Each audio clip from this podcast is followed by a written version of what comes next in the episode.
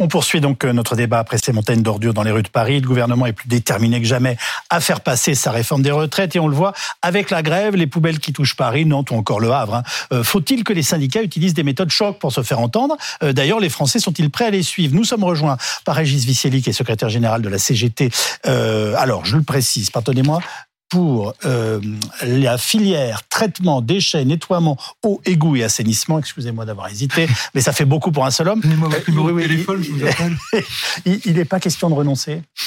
Il n'est pas question de renoncer. Euh, on tiendra et on reste déterminé. Euh, même si cela veut dire des ordures qui s'amoncellent sur les trottoirs avec des risques sanitaires alors ça nous fait pas plaisir. On fait pas la morale, hein, mais il, est normal que tout le monde réagisse. Et vous le savez très bien. J'entends. Euh, en même temps, euh, le débat, il n'est pas les poubelles. Euh, il n'est pas les poubelles. Le débat, il est, il est, il est sur les retraites. nous, tous les jours, nous nettoyons Paris. Hein, je parle que de Paris. Hein, nous nettoyons Paris pour que Paris soit le plus propre possible. Et donc, notre métier, c'est pas d'entasser les poubelles. Au contraire, c'est de les ramasser pour pour ensuite les traiter. Voilà, donc ça nous fait pas plaisir de voir, euh, et, de, et de plus, hein, à la sortie de, de cette crise, c'est nous qui allons les ramasser, ces, ces tonnes d'ordures ménagères. Pourquoi les 16e et le 2e arrondissement, par exemple, sont-ils sous les déchets et le 4e arrondissement euh, parfaitement propre? Alors ça, c'est vieux, il hein, faudra demander à M. Chirac, mais il n'est plus de ce monde. C'est en 1986 qu'un certain nombre d'arrondissements ont été privatisés et d'autres euh, non privatisés. Le 16e n'a jamais été privatisé, par exemple, le 2e non plus le 17e non plus. Euh, par contre, d'autres arrondissements ont été privatisés en 1986. Alors vous êtes parfaitement honnête dans votre réponse, mais vous avez bien compris que ce qu'on retient, c'est que quand c'est privatisé, il n'y a pas d'ordures qui traînent dans la rue. Alors, notamment avec les mouvements de grève. Je, voilà, non, voilà, une idée de réforme. Je, je, non, non, non, non. non. Voilà une idée de réforme, nous suggère Alain il faut, aller, il faut traverser la rue, rester dans le 15e arrondissement. Et dans le 15e arrondissement, vous avez une entreprise privée qui est l'entreprise Pizzorno, qui est en grève de quasiment depuis le début.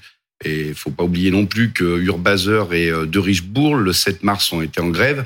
Mais il y a de grosses pressions sur les salariés du privé quand ils font grève.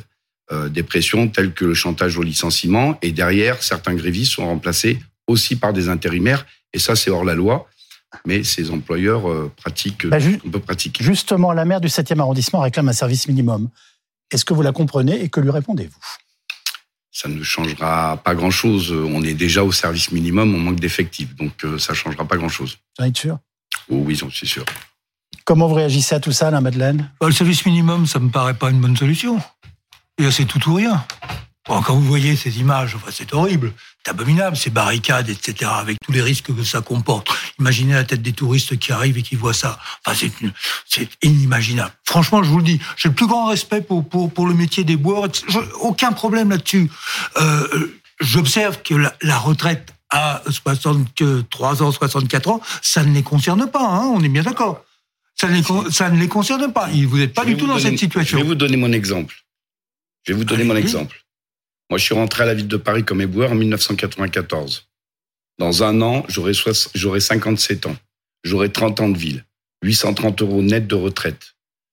Ma carrière, elle a été hachée parce que je suis euh, d'une génération qui a connu des périodes de chômage, qui a connu l'intérim, qui a connu le RMI pendant 18 mois. Il va falloir, pour avoir une retraite pleine d'à peu près 1400 euros, il faut que j'aille déjà à 66 ans. Il faut que déjà j'aille à 66 ans. Donc aujourd'hui, il faudra que j'aille à 68 ans si cette réforme elle passe. Parce que quand je pars à 57 ans, monsieur, je n'ai que la retraite du service public. Il faut que j'attende 5 ans pour avoir ma retraite du privé. Donc pendant 5 ans, je vais vivre avec 830 euros si je pars. Et donc. Euh, donc vous ne partirez pas. Donc je ne partirai pas. Et donc j'irai, je pourrai aller jusqu'à 66 ans pour avoir une retraite pleine. Et ça, c'est plus un choix. C'est plus un choix. C'est pour manger, pour que je mange et que je profite pleinement de la vie sans travail. Il faut que j'aille beaucoup plus loin. Ça conforte tout ce que j'ai dit tout à l'heure sur les retraites, c'est-à-dire l'absurdité de cet âge, de cet âge limite. Hein. En, deux temps, Benjamin Coria voulait réagir. Non, moi je voudrais réagir parce que il y, a deux questions. Il y a une première question qui est que lorsque tout à l'heure votre prédécesseur à cette place faisait la liste des euh, lieux en grève, le restaurant de Disney, etc., mmh. ça suscitait un peu des sarcasmes en disant ah bon ben, bah. et puis euh, donc ça va pas parce que c'est trop dispersé, c'est le restaurant de Disney, c'est la cantine de je ne sais où, etc. Et puis quand c'est les éboueurs et que ça se voit, ça ne va pas non plus parce que c'est pas possible, il y a des problèmes de sécurité. Donc on, on va jamais en sortir. Euh, comment dire L'impasse dans laquelle on est, euh, c'est une impasse qui est liée au fait qu'il y a une réforme qui est très majoritairement rejeté, 90% des actifs, et qu'on a de l'autre côté une espèce d'acharnement thérapeutique. Moi, j'ai été stupéfait d'entendre euh, l'ensemble des dispositions qui restent encore euh, et, et, qui peuvent qui peuvent être utilisées. Bon, donc ça c'est la première chose. On peut pas à la fois pas une comment dire, on peut pas à la fois euh, considérer que ce mouvement dispersé c'est rien, alors que il est à l'image des manifestations auxquelles euh, on a été pour un certain nombre d'entre nous. C'est mon cas, c'est-à-dire des gens qui ont jamais manifesté et qu'on voyait là par grappe euh, se retrouver dans les rues. Bon, ça c'est la première chose. La deuxième chose, euh, encore plus importante, si je peux dire, c'est que ce qu'introduit cette loi avec le passage aussi brutal de 62 à 64 ans, c'est jeter, et maintenant on a les chiffres, hein, euh, euh, qui nous viennent de l'expérience du passage de 60 à 62 ans, c'est jeter 100 000 personnes pendant deux ans supplémentaires dans le précariat, dans euh, l'assistance sociale, etc. Donc je veux dire, que dans ces circonstances, ceux qui détiennent des moyens de pression, si je peux dire, même si évidemment je suis de ceux qui sont catastrophés par l'état de nos rues. Bon, euh, on peut pas leur jeter la pierre, c'est pas possible. Ils font quoi? On fait quoi pour faire en sorte qu'on se trouve pas dans la situation de monsieur? Voilà les questions qu'il faudrait poser. Hervé Lebras. Oui, c'est très important ce que ce que vous avez dit à propos de euh, du départ euh, et de l'augmentation de deux années. À 60 ans, euh, un, un manœuvre a 4 ans de moins d'espérance de vie qu'un cadre.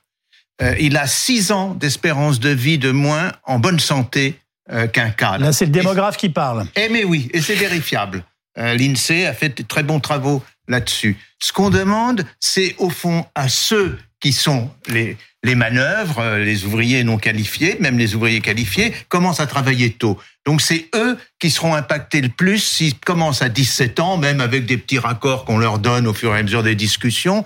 Non, normalement, arriver à 64 ans, commencer à 17 ans, ça fait 47 ans de, de cotisation.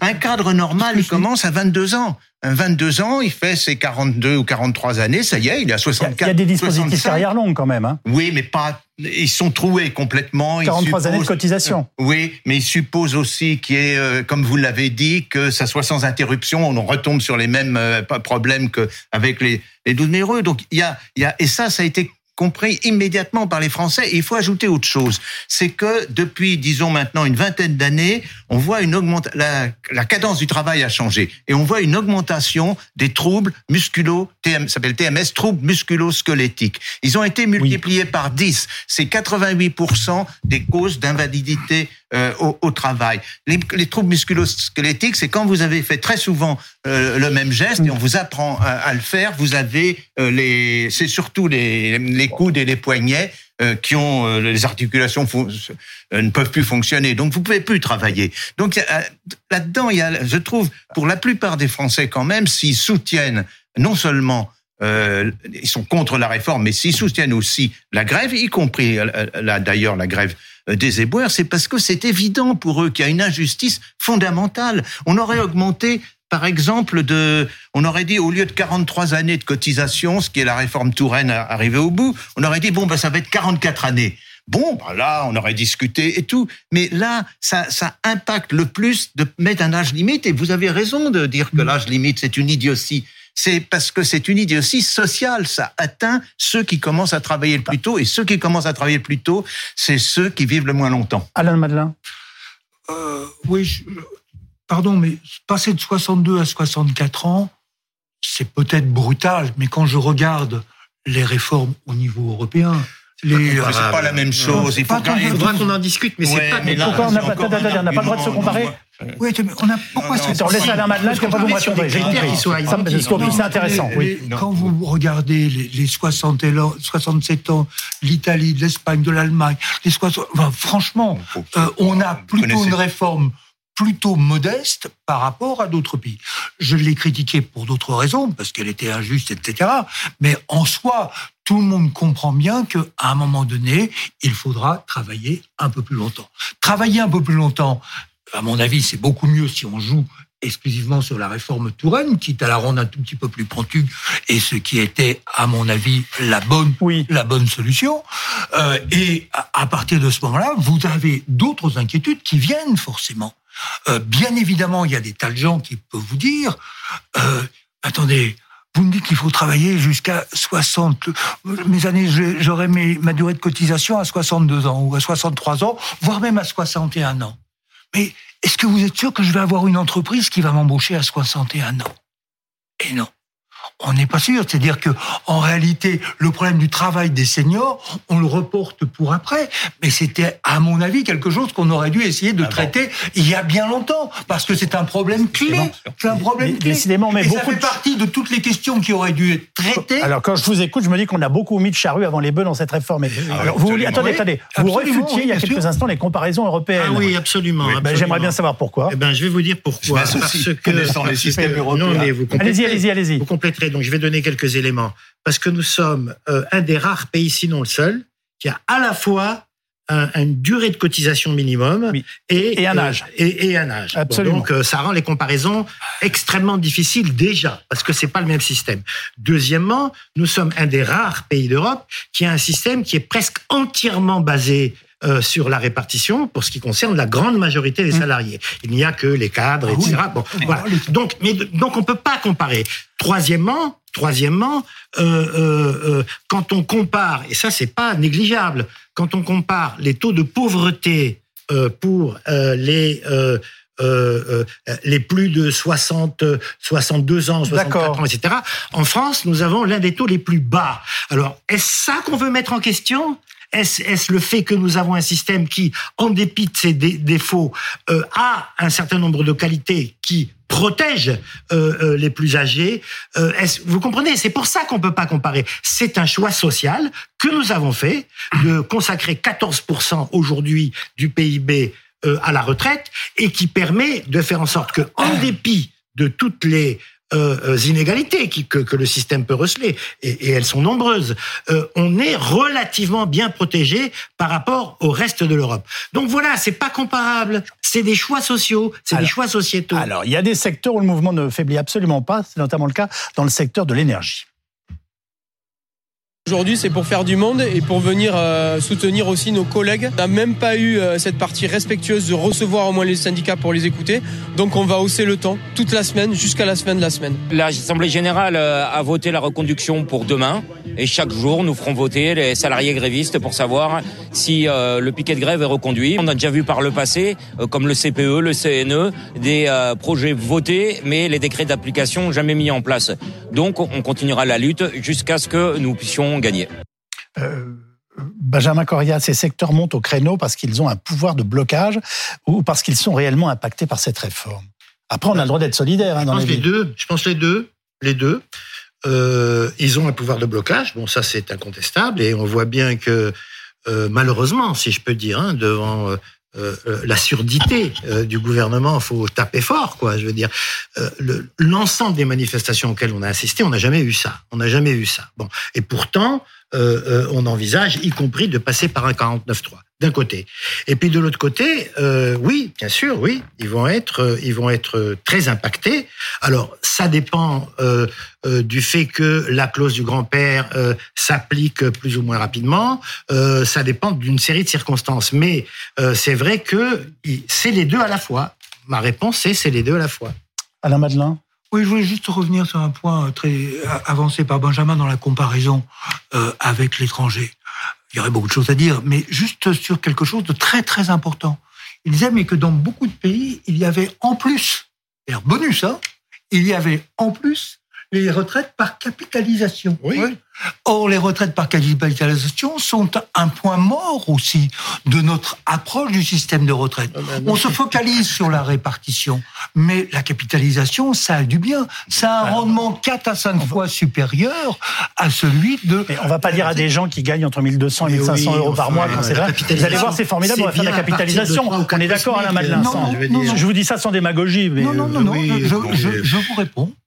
Je vous- Ouais, puis là, En quelques mots, c'est s'il vous au plaît. fond un des seuls points où le gouvernement avait raison, Exactement, sauver la répartition. Exactement. Si, Oui. si on régresse jusque-là, alors c'est la Mais fin du c'est monde. pas ré-. Pardonnez-moi, euh, ce n'est pas une régression. D'abord, il y a énormément d'indépendants qui, en France, se réjouissent d'avoir une retraite par capitalisation. peuvent, ça s'appelle la loi. Magnin. Justement, ça Oui. s'appelle la loi Magnin. C'est un des deux systèmes de capitalisation qui existent en France, avec le système préfond euh, pour les fonctionnaires. Deuxièmement, vous avez eu des opportunités à certains moments où vous pouviez faire une retraite par une retraite par capitalisation. Si par exemple c'était une idée qui était dans les années 80. Si on avait apporté tout le stock des entreprises nationalisées privatisables comme point de départ d'un système de capitalisation abondé par une toute petite cotisation supplémentaire, toute petite, je pourrais vous, les calculs ont été faits par Natexis, oui. vous apercevriez qu'aujourd'hui, vous auriez résolu l'essentiel de nos problèmes de La- retraite. la plus petite Donc c'est possible. pas quelque chose qui est euh, réservé à quelques-uns. Le- L'Europe le montre, le monde aussi le montre. Il y a des possibilités de retraite par capitalisation qui devraient être étudiées aujourd'hui c'est- c'est en peu- complément de la retraite par répartition. Parce que celle-ci a des problèmes démographiques et ne peut pas, on ne il peut y a pas. les c'est mêmes en capitalisation. il n'y a pas du tout les mêmes problèmes en capitalisation. Il y a en plus les mêmes problèmes et il y a en plus des problèmes Bah, Alain- particuliers. Alain Madelin est un libéral, il assume sa pensée et dans cela, euh, il a raison. Alors, on, on repasse à nos histoires de poubelles, si vous voulez bien, Régis Vicelli. Euh, l'autre côté, l'autre question reste aussi qu'avec des images chocs comme l'amoncellement des ordures sur les trottoirs, euh, ça va, à mon avis, desservir en partie euh, la cause des grévistes. Euh, Élie, bonsoir Élise Phillips, vous êtes dans le deuxième arrondissement à Paris. Quelle est la situation ce soir et, et est-ce que ça râle? Eh bien, étant donné que la grève des éboueurs se poursuit, eh bien, euh, les ordures, elles, continuent de s'accumuler un peu partout dans les rues de la capitale. Vous le disiez à l'instant, on est dans le deuxième arrondissement de Paris. Et regardez euh, sur ces images de Célia-Vallée, ces sacs poubelles qui s'accumulent un peu partout, ces ordures euh, qui s'amoncellent parfois sur plusieurs mètres. Ce genre de scène se voit presque partout dans les rues de la capitale depuis maintenant une semaine, puisqu'il y a désormais près de 6000 tonnes d'ordures qui n'ont pas été ramassées et qui donc jonchent les rues de Paris. Ça commence à gêner les riverains, bien sûr, mais aussi les commerçants. On a rencontré tout à l'heure euh, des restaurateurs, euh, des épiciers, des boulangers aussi, et tous nous ont dit eh bien, que ce genre d'ordures qui s'amoncellent euh, la plupart du temps devant leur enseigne, eh, ça fait fuir les clients, ça donne l'image d'une ville sale. Un restaurateur nous a dit craindre les problèmes d'hygiène. Il nous a dit aussi que depuis une semaine, il n'avait quasiment plus personne en terrasse parce que les gens euh, ne veulent plus s'y asseoir. Le problème, c'est que pour l'instant, il n'y a pas encore de sortie de crise. Euh, La grève des éboueurs, la grève de collecte des déchets va se poursuivre au moins euh, jusqu'à mercredi. Euh, Trois incinérateurs proches de la capitale euh, sont toujours bloqués ce soir et encore une fois au moins jusqu'à mercredi. Donc ce genre de scènes euh, vont se répéter encore pendant quelques jours puisque pour l'instant, encore une fois, pas de sortie de crise ici à Paris. Merci beaucoup, Élise Phillips, avec Anthony Braud dans le deuxième arrondissement de Paris. Quand on décide de reprendre le travail, faisons un rêve si vous le voulez bien, il semblerait que vous soyez assez rapide à pouvoir dégager tout ça, vous nous le confirmez? On a un bon service public, même s'il manque des effectifs. En deux, trois jours, ça peut être réglé. Juste euh, par rapport à ce que monsieur disait sur... ouais. euh, c'est toujours très rapide. Toujours Bravo. très rapide. Ce que monsieur disait par rapport à la démographie. Euh, un égoutier, puisque je m'occupe aussi des égoutiers, hein, c'est une espérance de vie de 17 ans de moins qu'un cadre. Un éboueur, c'est une espérance de vie de 12 ans de moins qu'un cadre. Donc ça veut dire que moi, je sais que je vais partir. Je partirai euh, entre quatre planches, je ne profiterai pas de la retraite.